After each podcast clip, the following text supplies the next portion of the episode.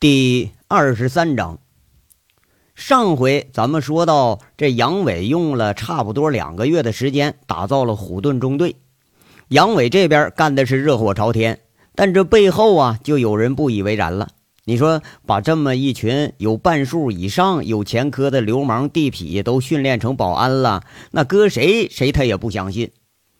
这个最早提出意见来的呢，却是那佟思瑶。佟思瑶啊，倒不是说针对杨伟，虽然他对杨伟也不是十分感冒吧，这次却是从安全角度考虑的。对于警察来说，能破案的算不上是好警察，那只不过是亡羊补牢的一种手段而已。真正的社会综合治理呢，则是要从预防的角度出发。新的安保公司成立以后，作为合作方，这凤城市公安局还。根据这个原三产和新公司融合，呃，人员任命这个事儿，还开了一次局党委会。在会上，佟思瑶就很尖锐地提出了这个问题。哎，不知道什么原因啊？或许是佟思瑶神经过敏的缘故吧？还真把杨伟报回来的人员资料啊都给查了一遍，这里头还有就一多半人都有过前科。什么被派出所拘留过的，什么罚款的，进过少管所的，进过劳教所的，那是比比皆是。这些人呢，用当下比较流行的一个称呼呢，就是叫人渣。但偏偏最难以启齿的话题就是杨伟是吴铁军的部下，他是最大的人渣，而且是这帮人渣的头头。会上呢。那个姓陆的副局长也跟着佟思瑶的话题抨击了杨伟这支保安队伍。不过明眼人一看就知道问题在哪儿。这个陆副局长啊，一直分管着原来的三产保安公司，什么金融护卫呀、油站呐、国企呀，光市区这些单位一年就给公司交不少钱。那谁都知道，那是光拿钱不办事儿的单位，肥的都直流油啊。这次新公司一组建。大权旁落了，那不叫嚣才是见鬼了呢。而吴铁军呢，在会上依然是一副黑脸，也看不出是个什么表情。不过就是有点复杂，在那看着童嫂，又有点厌恶的看了看陆副局长，说了一句：“大家的担忧呢，我理解。我在此提醒的是啊，党的政策在对待犯错误的同志上，一贯就是治病救人。”他们有过前科，犯过罪，这不能成为歧视他们的理由。对于我们顶着警徽的公安人员，眼里只有公民和罪犯。只要他没被剥夺政治权利，他就是公民啊！每一个公民都有追求正常生活、工作和幸福的权利。对于杨伟同志的安保公司招聘人员，我认为就没有什么不妥。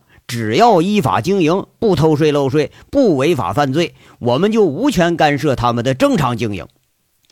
当然了哈，大家可能认为我们公安局内办的这个三产呐，呃，挂靠在虎盾安保公司是有点受委屈了，是不是啊？在这儿啊，我也呃点一下啊，咱不是针对说某个人，在过去的三年时间。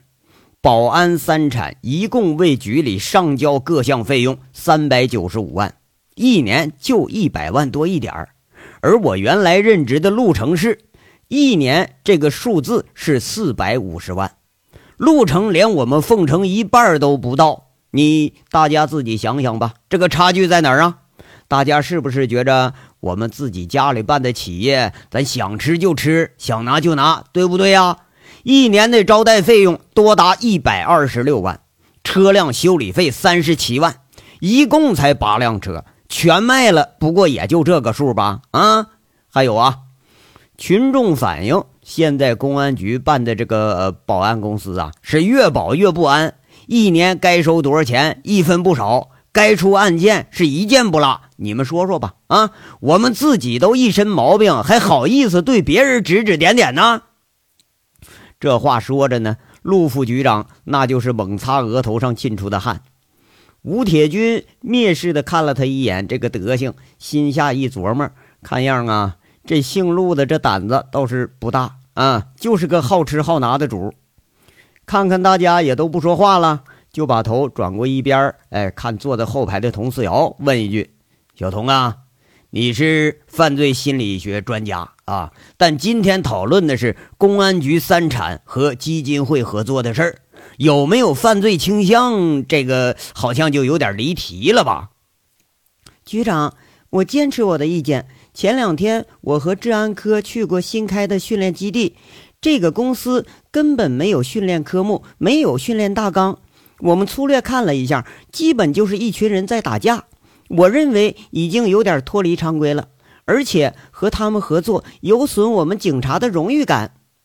佟思瑶这话说的是不卑不亢啊。其实呢，那天去基地，杨伟还以为这女的来找事儿来了呢，吓得是翻墙头就跑了。这佟思瑶第一次上门，连人他都没见着。呃，好，我尊重你的意见，嗯，但今天我们的议题是新公司任命的名单表决。你的事儿呢？我们随后再进行讨论。现在开始表决啊！同意这次保安公司任命的，请举手。说着，吴铁军把手就举起来了。这跟着一帮这班子成员就都举手了。其实呢，吴铁军和佟思瑶的理论呢都对，一个是心理学上的啊，一个是法律范畴上的。那理论都对的情况下，那咱就得看看谁权力大了。佟思瑶一看，感觉有点不自在了。那摆明了，这就是以权压人呢。局长都举手了，你剩下谁敢不举手啊？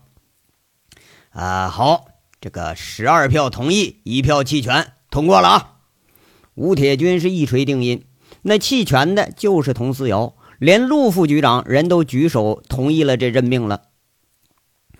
话说啊，这又是一个和煦的春日。春天来的比较晚的凤城街上，那梧桐眼看着就吐出了一抹新绿。一大早，凤城又像往常一样开始了忙忙碌碌的一天。金辇大酒店十五层五零二贵宾包间里，杨伟伸了个懒腰，躺在杨伟臂弯里的女人呢，这就给惊醒了。她很暧昧地看了杨伟一眼，又把头埋在了杨伟怀里，接着睡。搂住杨伟的腰，他慢慢的在那儿眯着，杨伟就感觉啊，胸前顶着两团柔软、滚烫滚烫的肉，哎，不禁又是一阵心惊飘摇。前一夜的疯狂还是历历在目，这两个多月的训练呢，哎，就没机会碰个女人。这好不容易逮着了，那还不是可了劲儿的造啊？要说这女的是谁呢？大家想都想不到，哎，却是那个和杨伟有过露水之缘的季美凤。要是说搁前一天，连杨伟自己都想不到会和季美凤睡一张床上，你说这咋又走火了呢？这咋回事啊？这事儿咱还得从头说起。确切的说呀，是吴铁军打电话通知杨伟，第二天要开成立大会。杨伟这前一天就回城说准备准备，咱总得打扮打扮吧。这段时间这弄的是胡子拉碴的，跟个民工一样。而且呢，这喜事也不少啊！前两天王大炮和俩兄弟都出了看守所了，这俩货不知道是想的什么呀，居然是愿意又回到了拴马村。杨伟这么一琢磨，这提前出来了，肯定是季美凤给行了方便了。这再打电话一问，果不其然，季美凤淡淡的说了说经过。哎，人家那有个政治委员的这个书记姐夫嘛，是不是？那这事儿倒也不算啥大事儿，是不是？就是金刚有点惨了，被判了两年的劳教。哎，那这个就照顾不过来了。杨伟有点过意不去呀，就约季美凤出来吃顿饭。本来寻思也就是客气客气啊，还真就没准备请。谁知道人家那个季美凤一点不见外，直接选了金撵这地方。弄得杨伟啊，你还不得不答应？那得了，咱就破费一回吧。反正在人家身上也没少占便宜，连人带钱咱都一块拿了。这再一见着季美凤，却让杨伟有了眼前一亮的感觉。脱下了税务制服，季美凤穿着黑白格子半衣、半高的靴子，挎着一个很俏皮、很时尚的绒毛包，哎，头发也长了，很随意的披在肩上。那样啊，就像一个居家出门私会情人的小少妇，那绝对不是办公桌后面原来那个一脸正经的季美凤了。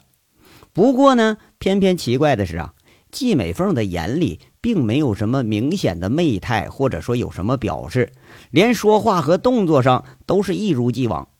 杨伟看不出来有什么不自然的地方来。杨伟啊，就在这偷着想着，这当官的是真会装逼啊！明明这睡都睡过了，跟没事人似的。偏偏呢，季美凤越是这样，越撩拨的杨伟是兴致盎然。等到俩人寒暄几句，哎，在一个包间里就坐下了。季美凤大衣往椅背上一挂，隔着乳白色的毛衣都能看得出季美凤那个凹凸有致的身材。杨伟轰的一下就想起那一夜的情景，虽然说隔好几个月了吧，啊，这一下子想的鼻血差点没喷出来。这家伙，你说哪受得了啊？这天下呀，有两种女人最勾魂，一种是千娇百媚，一颦一笑、一言一动都是媚态十足；那么另一种呢，就是丝毫没有媚态，偏偏还非常正经、非常漂亮的女人。季美凤呢，她就是后一种。当天晚上，俩人聊的倒是挺投机。这季美凤放下了心里那个大包袱，跟杨伟是说说笑笑啊，把近来的这个公司情况也跟季美凤大致说了一下，经常呢逗得老季是哈哈大笑。俩人呢说着说着，这就喝下了一瓶高度的汾酒啊。杨伟这是心不在焉，是瞟来瞟去，那脸喝的呀是不红不黑的。那季美凤脸蛋上可就开了两朵红艳艳的大牡丹了。喝到最后，杨伟这坏心思就来了，说：“要不咱把这娘们给灌醉了，开房去得了。反正咱都有一回了，再来一回这也没啥，是不是？这都俩月了啊，钻训练基地里头，这幸福生活全靠左右手了。那不见吧，还不怎么想。你说这见了，心里还真有点蠢蠢欲动。谁知道啊？”第二瓶没喝多少，季美凤就显着醉眼迷离了。杨伟啊，这心里头就有点拿不定主意。结了账，扶着季美凤一出餐厅，那季美凤口齿就有点不清，揽着杨伟的腰，靠着杨伟的肩，步履有点踉跄。你说他妈的啊！杨伟终于咬着牙下了决心了。反正啊，咱禽兽都当过了，那咱还在乎再当一回吗？这搂着季美凤。干脆没出金撵的门，直接就开了间房，然后啊，就是扶着季美凤进了房间里，把季美凤给抱床上了。季美凤哎，一点反应没有。然后呢，就是试探着叫叫，哎，叫季美凤，哎，你呢，美凤啊，你说咱看看有没有反应啊？毕竟啊，第一次做这个禽兽不如的事儿。那杨伟甚至盯着季美凤的醉眼看了老半天，嘿，还是没反应。杨伟战战兢兢地伸了几次手，这都没有下定决心呐。等到杨伟试探着亲亲季美凤的时候，他有反应了，看样并不反感，哎，还有点回吻的感觉。杨伟这胆儿就大了，就开始解衣服、解腰带。那季美凤仿佛一个温顺的小绵羊，任由杨伟胡作非为。这次是激情更甚，杨伟连灯都没拉。身下的季美凤呢？啊，是吧？对对，具体咋回事请参照《金瓶梅》，是不是？这事儿咱也不敢说呀。我要说完了，他妈的，是不是还得个封个号啥的，是吧？哎呀，一天老闹心了。只不过就能给你汇报一个战果，说一夜的温存，杨伟是三进奉承啊，跟我们家果哥有一拼啊。直到季美凤开口说啊不要不要时候，这才结束了。俩人像一对热恋中的小夫妻一般相拥而眠。要说，哎呀，这世道啊乱了。你要想男人不出轨，简直比让女人不来大姨妈都难。哎，你要想让女人不红杏出墙，那更难。要说为啥呢？这爬在墙上等红杏的男人是太多了啊！没等你这犹豫着呢，那就把你拽出墙了。就杨伟这货，虽然不是个呃滥情的人吧，但也绝对不是柳下惠。那要能坐怀不乱，除非他是真杨伟了。第二天一早上，杨伟老早就醒了。哎，快快快快起床啊！我今天我还得开会呢。杨伟拍拍季美凤的脸蛋看样啊，这个干部阶级根本就没有早起的习惯。这都七点了，还赖被窝里没有起床的意思呢。讨厌，我再睡会儿，你自己去吧。季美凤翻个身是又睡着了。杨伟这才悻悻的起床啊，洗漱，穿上西服，打好领带，最后吻了吻床上已然就是发癔症、都睡迷糊的季美凤，一脸春风就出了门了。今天呢，还就是正式上任的头一天，这家伙咱不能迟到，不是吗？一路上，杨伟心里头还是有点七上八下，又是不由自主的想起了雪儿了。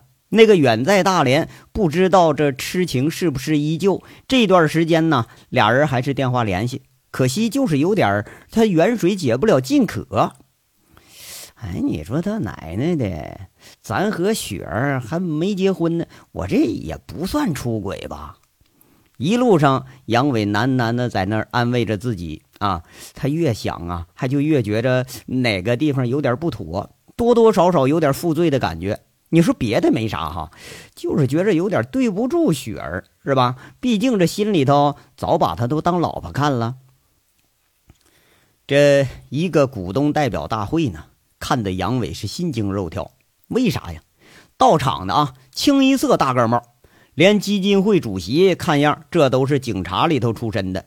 虽然一看样已经是退居二线了吧。但这凤城警察里头，头头脑脑的那都是中老中老的叫着。杨伟一打听，原来这人叫钟俊啊，原省公安厅的副厅长，退居二线之后，在家也闲不住啊，就发挥余热，当了这基金会的筹委会主席。这次来凤城呢，是专门为虎盾安保服务公司而来的。听说这老头一辈子呀，就干了两件事。一件是当了二十年的兵，一件是当了二十二年的警察。哎，全省警察系统里头有一多半都认识这老家伙。什么县市一级的局长，见了老人家那都得尊称一声老爷子，那声望比现在这厅长还高呢。再看这个公司部门编制，杨伟更是怒从心头起呀。从编制上看啊。除了自己以一个人以外啊，那个反正咱自己是他妈个外人。感情哎，整个这里头全都是警察。三个经理来头一个比一个大，最大的一块是金融护卫局，啊，这居然还有个熟人。要是那人谁呀？就那个傻逼锦绣派出所的所长是王英堂，哎，直接提到了这个副科待遇了，来三产呐，当副经理来了。其余俩人呢？一个是安防科的，叫叫丁寒江，哎，一个社会综合治理的什么什么领导啊，反正而且呢，自己这经理分管的是普通商业、居民安全保卫这一项，自己跟一坨子牛屎上顶了喇叭花一样，是忒他妈显眼了。要说他妈的啊！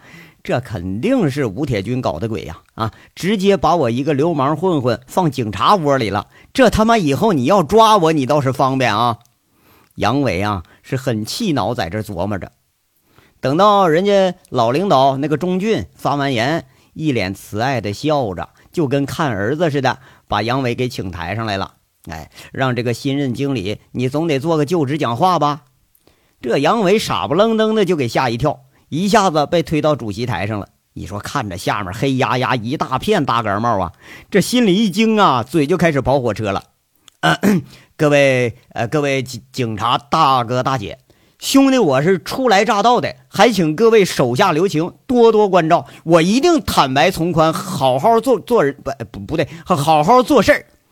这话还没说完呢，下面这就笑成一团了。有几个知道杨伟过去的身份的呀，在台下指指点点，大伙这才恍然大悟：嘿，这货原来就是一个二劳分子啊！那这也太扯了吧！吴铁军呢，在那黑着个脸，瞪得杨伟心里直发毛啊！匆匆忙忙扯两句就下台了。台下又是哄笑一片。杨伟啊，这天生做土匪的料，和这个警察们真就弄不到一块去。杨伟这心里头还真发怵啊！哎，跟警察打交道可比跟黑社会打交道难多了。杨伟这才拿着公司的资料啊，再细细研究一下。这一研究，又是一肚子苦水。基金会占有百分之三十七的股份，杨伟所负责的民用安保和公安局的原业务类型都是独立核算。哎，也就是说呀，各走各的道。名义上呢，咱们是穿了一条裤子。但是咱根本就不是一家人估计也就是那个基金会呀，用关系从凤城盘出来这么一块业务，那偏偏就是最不挣钱、最麻烦的一块这个业务。那金融护卫、呃危险品管制、押运、什么安防监控等等这些来钱生意哈，各有各的主。你就看样啊，这公安局就跟甩包袱一样，把这块就是没肉的骨头扔给自己了。杨伟虽然他是个黑保安吧，是不是？但对这个保安行业他还是了解的，在北疆地区就和武警押运中心打过交道，知道啊这家伙来钱快的地方在哪儿。比如说金融护卫吧，那是按比例提成的，哎，给银行提供运钞，一年就没什么活，你都挣几十万。比如呢，这个危险品，呃，像炸药啊、武器押运呢，说是危险，十年八年也没准能碰上个什么事儿。那天下哪有那么多土匪呀？谁敢抢运钞车和军火车呀？那中国人你就数遍了也没几个人敢干这活。说是高危呀，其实相当的安全。而且单位和单位之间呢做生意，这钱就是个数目字儿吗？是不是？那相当好挣。可是民用这一块可不一样了啊，又是防火，又是防抢，又是防贼。哎，你眼不愣登的，你要看不好门，丢东西了，出事你还得赔。那怪不得人家警察根本就不愿意做这普通民间的保安呢。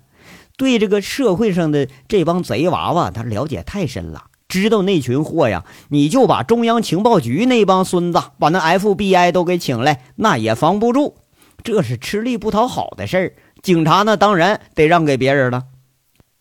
杨伟觉着呀，隐隐约约好像是上当了。哎，这活你别说挣回五百万来哈，就挣五十万都成问题呀。他妈的，你说我怎么糊里糊涂的又把自己个儿给卖了身了呢？这个呀。这章啊，到这儿就说完了。下章稍后接着说。感谢大家的收听。